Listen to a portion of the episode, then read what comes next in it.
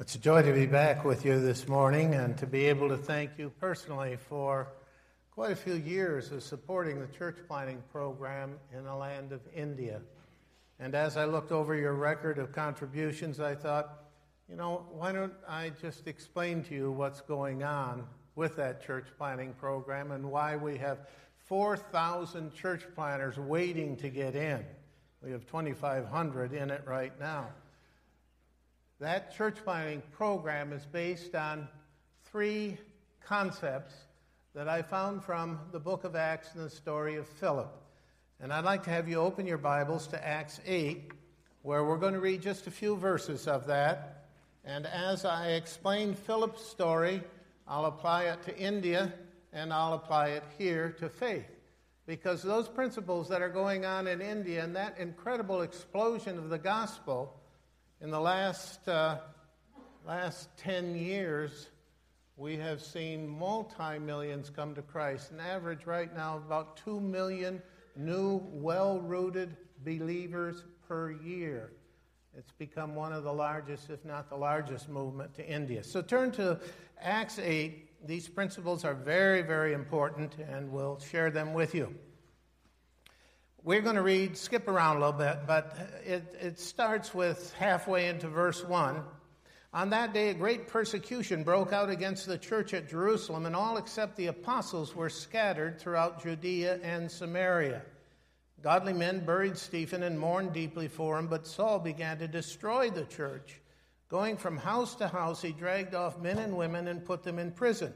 Now, those who had been scattered preached the word wherever they went. Philip, I might add, a layperson, not an apostle or a disciple in the historic sense, went down to a city in Samaria and proclaimed Christ there. And when the crowds heard Philip, they saw the miraculous signs he did. They all paid attention to what he said, and with shrieks and evil spirits came out of many, and many paralytics and cripples were healed. So there was great joy in the city. Well, then from 9 down to 25, it describes some of the things that happened there in Samaria. But here's the point where the real story starts. Verse 26 Now an angel of the Lord said to Philip, Go south to the road, the desert road that goes down from Jerusalem to Gaza. So he started out, and on his way met an Ethiopian eunuch, an important official in charge of all the treasury of Candace, queen of the Ethiopians. This man had gone to Jerusalem to worship and was on his way home and was sitting in his chariot reading the book of Isaiah the prophet. And the Spirit told Philip, Go to that chariot and stay near it. And then Philip ran to the chariot and heard the man reading Isaiah the prophet. Do you understand what you're reading? Philip asked.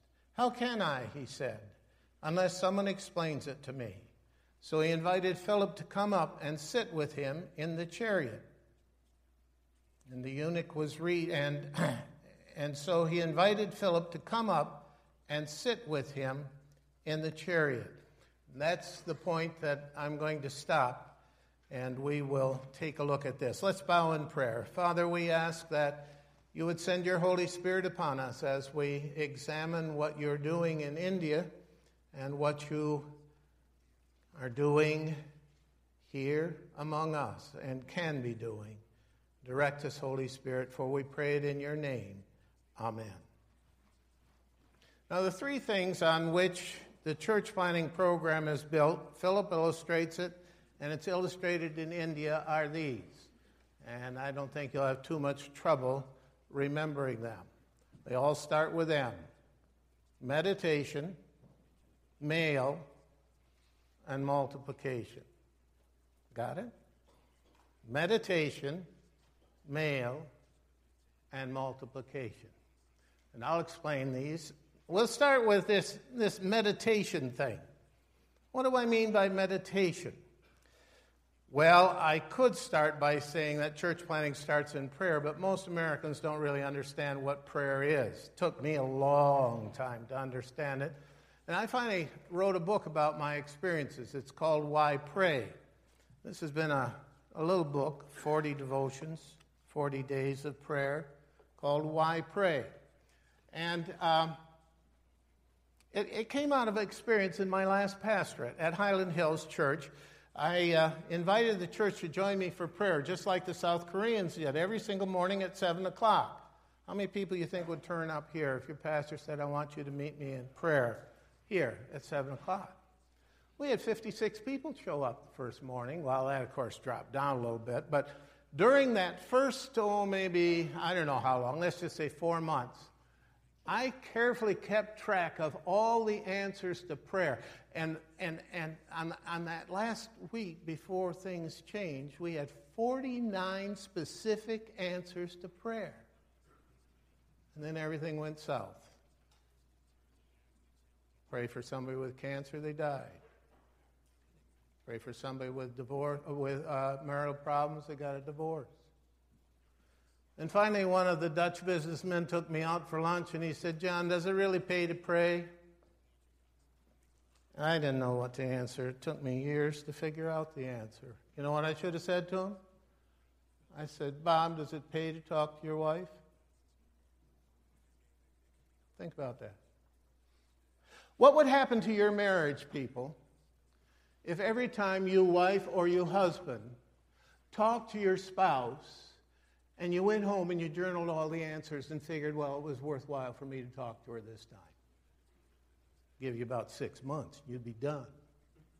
Why do you think it's any different with God? Prayer is a relationship, a love relationship. And you can be in love without talking all the time. As a matter of fact, you ought to shut up once in a while and let the other person have time to talk. Right? And you don't evaluate it all the time on what you're getting out of it. You do it just simply because you love being with that person. That's the heart of meditation. That's why I use the word meditation, not prayer. Because prayer is a many dimensional thing. And if you learn meditation, you can pray continuously. Because you don't have to be talking all the time in prayer. That's the first story. The second story in this little book, and that's where this tractor comes from, comes from a grandson of ours. He was five years old when Papa Dykstra invited him for a week out on a dairy farm in Nova Scotia. And in case you haven't noticed it, grandparents are tend to exaggerate. We, when it comes to grandkids, we play pretty loose with the truth. And so here's this little shaver, you know, with his yellow boots on, mucking around there in the manure in the barn. Oh, Andrew, Andrew, you do such a great job. I don't know what I did without you here on the farm. Come on, you feed a kid like that a line, you know, and his head goes bigger and bigger day after day. And, and Andrew, you got to know him. He actually believes this stuff, see? And so Grandpa Dykstra calls him. He lives in Massachusetts. Grandpa Dykstra calls him every week. Andrew says, How you doing, Grandpa? Oh, Andrew, I, I miss you so much. So Mary, his mom, catches him praying with a little group in Sunday school around Thanksgiving Day. And Andrew says, God, please help Grandpa Dykstra on the farm. He's having such a hard time without me there. Oh. Well, we laughed like you're laughing, and I went back in my study and I sat down, and I would imagine this came from the Holy Spirit, the idea. John, what makes you think you're any different than Andrew to me? you run all over the world, you're preaching everywhere, you're talking there. You really think I need you any more than Papa Dykstra needs Andrew in the barn? You know, I actually started to cry. I said, No, God. I never thought of it, but thanks for this illustration. This is pretty profound. But then another thought came in my mind. And this was when Papa Dykstra looks back over the year, what do you think he's going to remember the most? I, I said, I don't know what he'd remember the most, but I don't know what I'd remember the most. I remember when I had little Andrew on my lap on that big John Deere tractor and he had his little hand on the steering wheel. And I had my big grandpa's hand on his. And we go out to the field together. And he'd snuggle up on me, pretending that he was driving the tractor. I said, John, that's what prayer's all about. And you stop thinking you're King Tut running around the world to tell everybody what to do. And you climb on my lap as a little five year old boy, and you put your hand on the steering wheel and stop telling me where to go and just feel my big hand on yours. And you listen to me hum and sing songs of joy over you.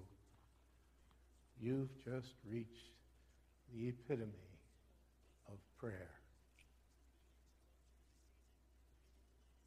Is that how you pray? Sitting on God's lap? Like a precious little five year old girl? Precious five year old boy? Read this book, people, and learn how to pray. Because that's where it all starts. That's where it started in Acts 8 with Philip. You realize what happened here? There were probably 50,000 new Christians and believers in Jerusalem, and they were all kicked out except the apostles. Don't go over that verse so fast. They all lost their businesses, they all lost their homes. And where did they go? They went out into Judea, but they also went into the inner city called Samaria, where no respecting Jew would ever go. And how did they go? Preaching the word wherever they went. Why? Because they were so full of joy and happiness, having lost their businesses and their houses and everything else that they couldn't shut up about it. That's what happens when you sit on God's lap in prayer.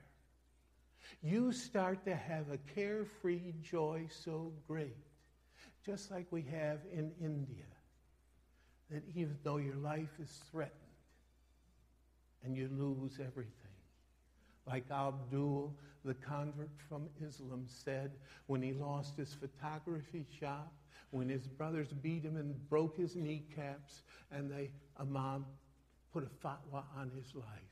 He said, I've never found such happiness. Because he's sitting on the Father's lap. He knows one that will protect him.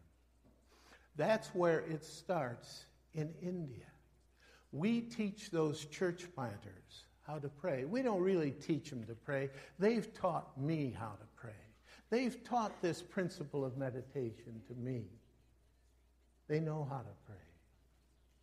And they also know, and we, we, we divide the course into three sections one month in the class and three months on the field. And all of them have to call on a thousand homes, many villages. Let me tell you how it works. Daniel was one of them. Now, Daniel was an evangelist, and he had worked in this village for 10 years, standing on the street corner, preaching about Jesus Christ, and after 10 years, he had that many converts. So he came to the church planter training program that you've been sponsoring. And we told him, please don't preach, pray. So, in typical Indian fashion, he shut up and he started to pray. And he walked around the village with his team for 40 days. And I said to him, What happened?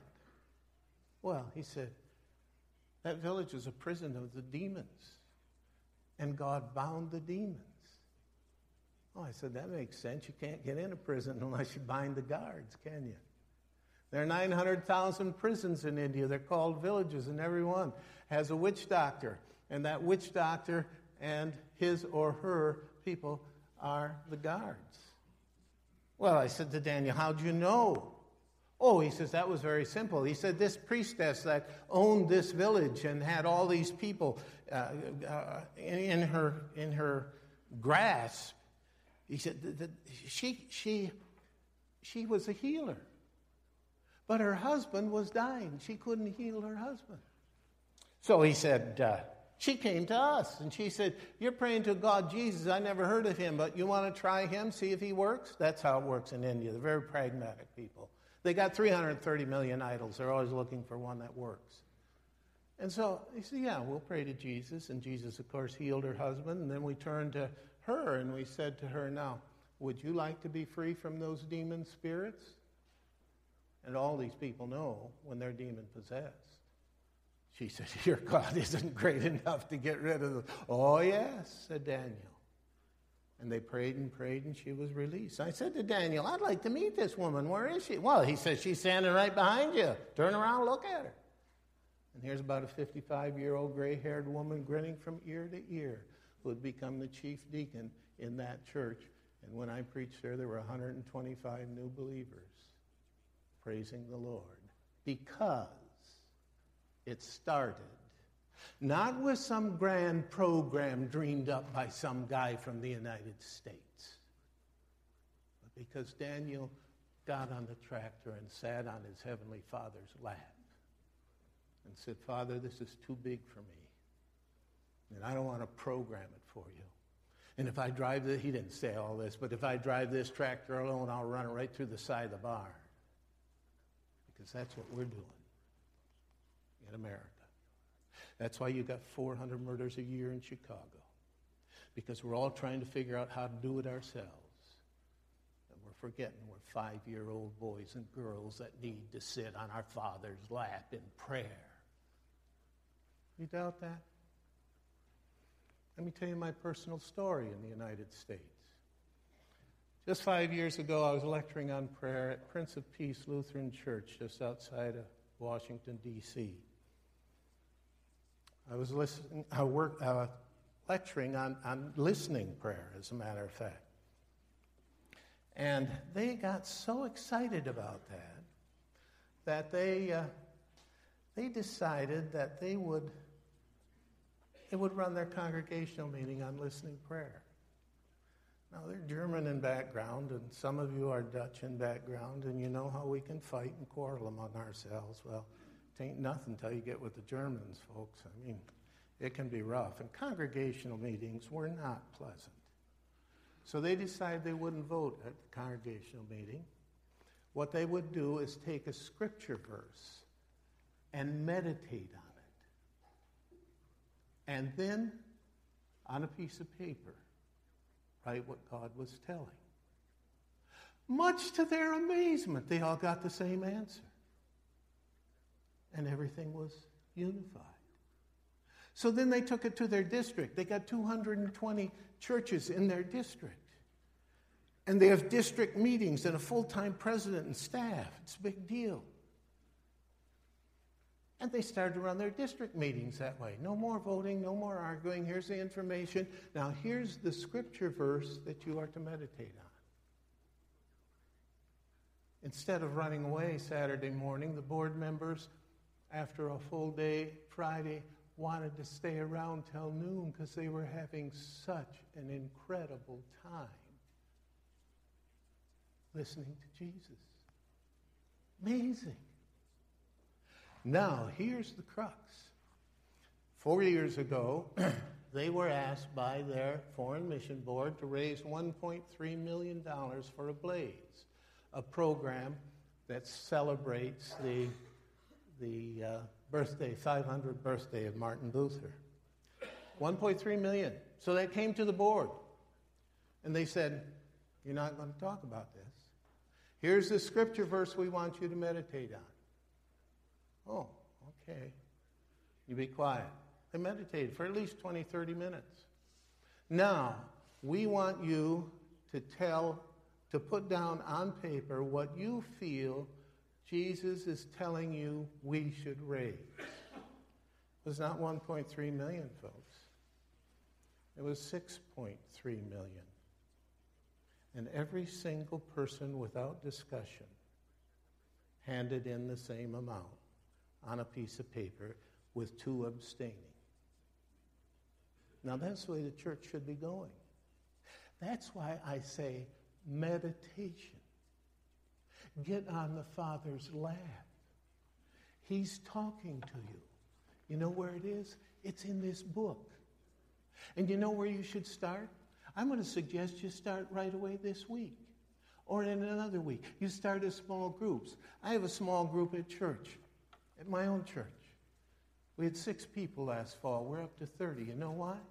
Because we started meditating. We took one verse for two weeks. I'm telling you, take one verse a week. And that's the other passage that I had for Scripture.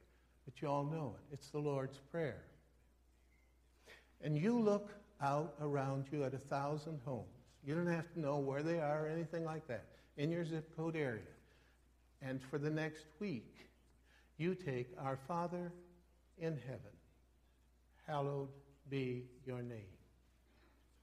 And you just meditate on it day after day after day for seven days. And in your family, at the end of seven days, you share with one another, or in your small group, or your Sunday school class. I don't care how you're organized, you just do it with somebody, okay? And you tell what your experiences are. Man, in this small group, it just started to go, you know, Lord really tells us something. Yeah, what do you think this book is here for, folks? This is Jesus talking to us. Listen. Be quiet for a while. Prayer isn't talking all the time. It gets boring for us. I think it actually gets boring for God once in a while. I'm not so certain he likes long prayer anymore than some of the young people like long prayer. You meditate and think. Our. What does that mean? It means I belong. Who do you belong to? I belong to Jesus, my faithful Savior. Pull it up, roll it around. You're doing that already, aren't you? Do it regularly, do it disciplined. Father, He protects you, He, he directs you, He guides you. In heaven, He's the only absolutely perfect Father. And as you think about these things, now you say, Jesus, show us how that thought can become part of a thousand homes around here. Our church planters in India are doing it. Help us at faith to do the same thing, to meditate on your word, but to do it in such a way you're applying it to at least a thousand homes. That's what our small group is doing. We're praying for 1,000 homes. Excuse me just a moment. And so you begin to pray like that. Okay. Now we need to go to the second thing. You're meditating. What's the second principle of church planting? It's mailing. Mailing, you say, do our church planters mail? No, they don't mail. Philip didn't mail, but you and I mail. So let's go to Philip. What's the second principle? Well, after, after Philip was meditating, in verse 26, the angel said to him, You go to the desert. That's really strange. Here he's in Samaria. He's lost everything. He's been kicked out of Jerusalem. He's in Samaria. He's got a whiz bang evangelism healing program going. And God says to him, Get out of here.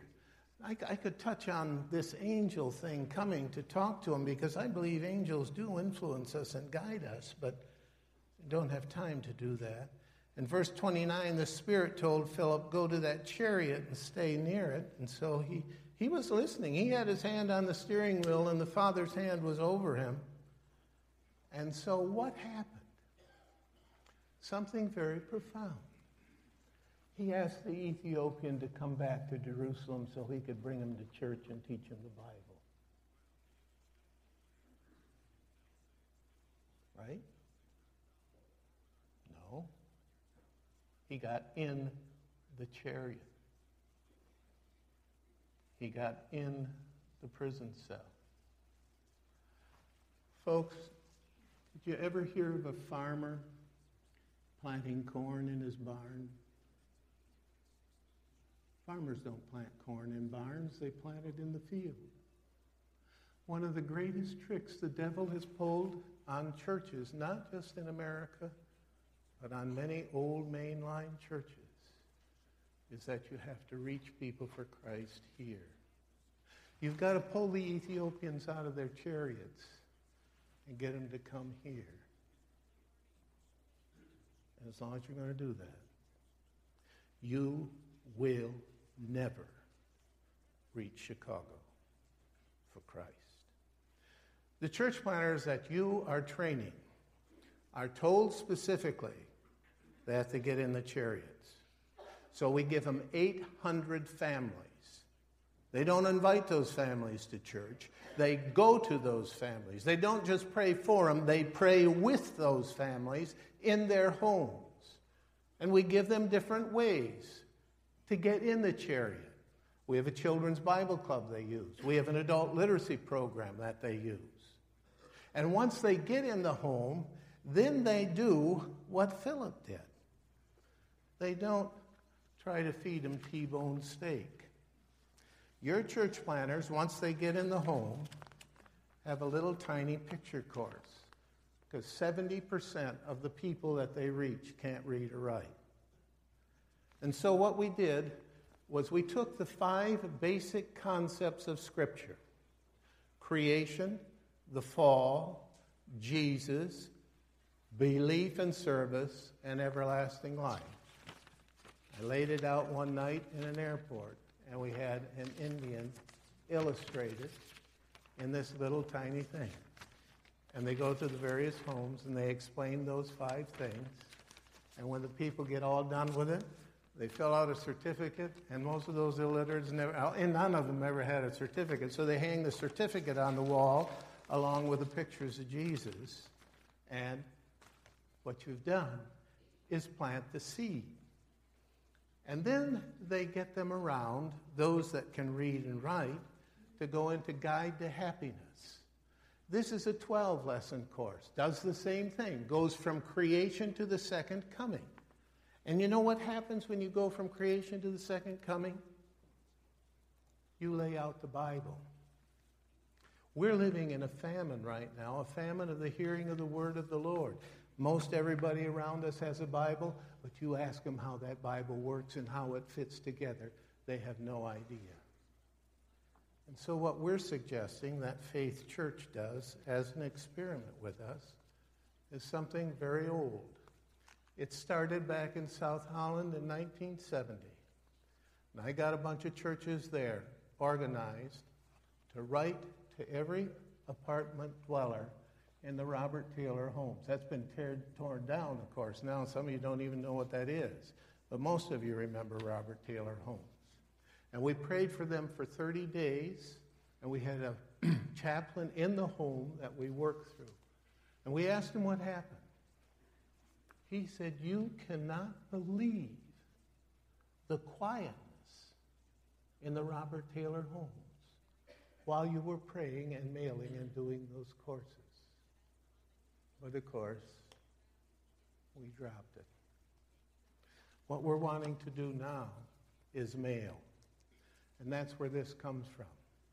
We can provide you with a rental list for a year of a thousand names and addresses of people in your own zip code area here.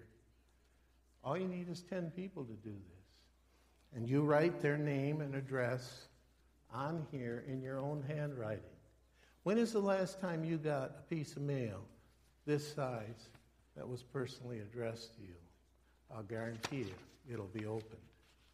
And inside, you have a little booklet called, oh, where'd you get that name? Freedom from Fear. The same thing your church planters are doing in India.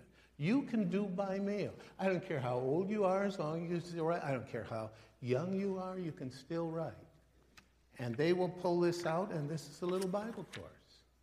And it emphasizes five reasons we're afraid. We don't know who we are, we don't know what went wrong, we don't know what God's doing, we don't know what we have to do, and we don't know what's going to happen to us when we die. I just explained the structure of the Bible. Right? We don't know who we are. First lesson deals with creation. You are an image bearer of God. Isn't that great news? Oh, I'm a drunk. I'm a drug addict. Ah. No, no, no, no, no, no, no. You're a human being. You are created in the image of God. Well, what went wrong? Poison came in. And instead of being in the image of God to give, we're in the image of the devil to get as much as we can. We're killing each other. How's God corrected? He came to forgive and cleanse us from that poison in Jesus. Well, what must I do? Oh, you've got to turn around. And that's where this second book comes. Why give?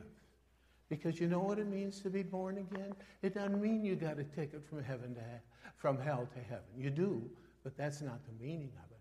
The meaning of it is that you change from being a swamp to a life-giving stream. You stop pulling everything in and you start to flow to go the other way. And then once you understand that, you're ready for an eternity in heaven of utter sheer joy, like Father, Son, and Holy Spirit giving to one another. Now, I'm out of town already. um, one, one more thing, and this is very important, and that's, that's multiplication. As you read Why Give, God will multiply stuff. Your church planters in India are just beyond anything. Folks, when you get to heaven, I really believe this. You are going to see your church planters. I believe you're going to meet. In some ways, it might not be that pleasant because when you see all that they did and how it's expanding and how it's growing, say, oh man, we could have done so much more. I think of Schindler's List in that last scene of Schindler pounding on his car saying, I could have saved some more, I could have done more. And I wonder if that won't be somewhat heaven is like. But anyway, how much does it cost to mail this? Well, it doesn't cost you anything to mail this. We have somebody that's going to pay it all. He's our Father in heaven. And I mean this in all seriousness, people. It'll cost $650 to mail to a thousand, this whole package, to mail to a thousand homes around you. And then to have a follow up, by the way, we have the same course, Guide to Happiness. You can follow up with it. It costs $650. So I got a little group of, we're now up to 30 people. Four weeks ago, I said, This is what's going to cost you to do this. you got to mail to a thousand homes. So we're going to have a party, potluck. We're going to address all these letters. Well, we need $650, and I don't want you to pay for it. I want the Lord to pay for it. So you better pray in unexpected income. And we'll see once in two weeks how much comes in. So my wife and I were not paying big attention. We had to go to Florida for two weeks, and, and I, uh, I had a $266 refund on our condo. Oh, boy, I thought that was really nice. And my wife looks in, what do you mean? You got that spent already? That's unexpected income, John. You challenge those people to pray in. i said, but I didn't pray for it. It doesn't make any difference whether you prayed for it or not. That belongs to this project. Oh, man, I thought, boy, did I get nipped on that one. Um, so, anyway, we got back, and after just two weeks, I didn't tell a story right away. I said, How are you folks doing? One goofy story after another. Finally, climaxed by a guy who played poker with some non-Christian friends, put two dollars in, one twenty-four from him, and he said, "Does that count?" I said, "You better believe that counts." you know what the total was? Six hundred and sixty in two weeks' time, from about eleven couples. Folks, you want a liberating book? I mean, really liberating? Do I pray? And go on a 40 day treasure hunt and watch God multiply. You say, well, what kind of response will we get if we mail this out? I have no idea. I'm a little five year old on a tractor. That's his business. All I know is he doesn't want any more seed planted in a barn. He wants it out there. And the simplest way to plant seed in a home around here is by mail. Address it, send it out. It's his business. If you get only one out of a thousand, just remember the Ethiopian eunuch. It has the oldest church in the world. that came from Philip. What's coming from faith? Oh, man, you can't believe what's coming from faith in India. How won't you try with us to do it here? Meditate, mail, and watch the Father multiply the harvest.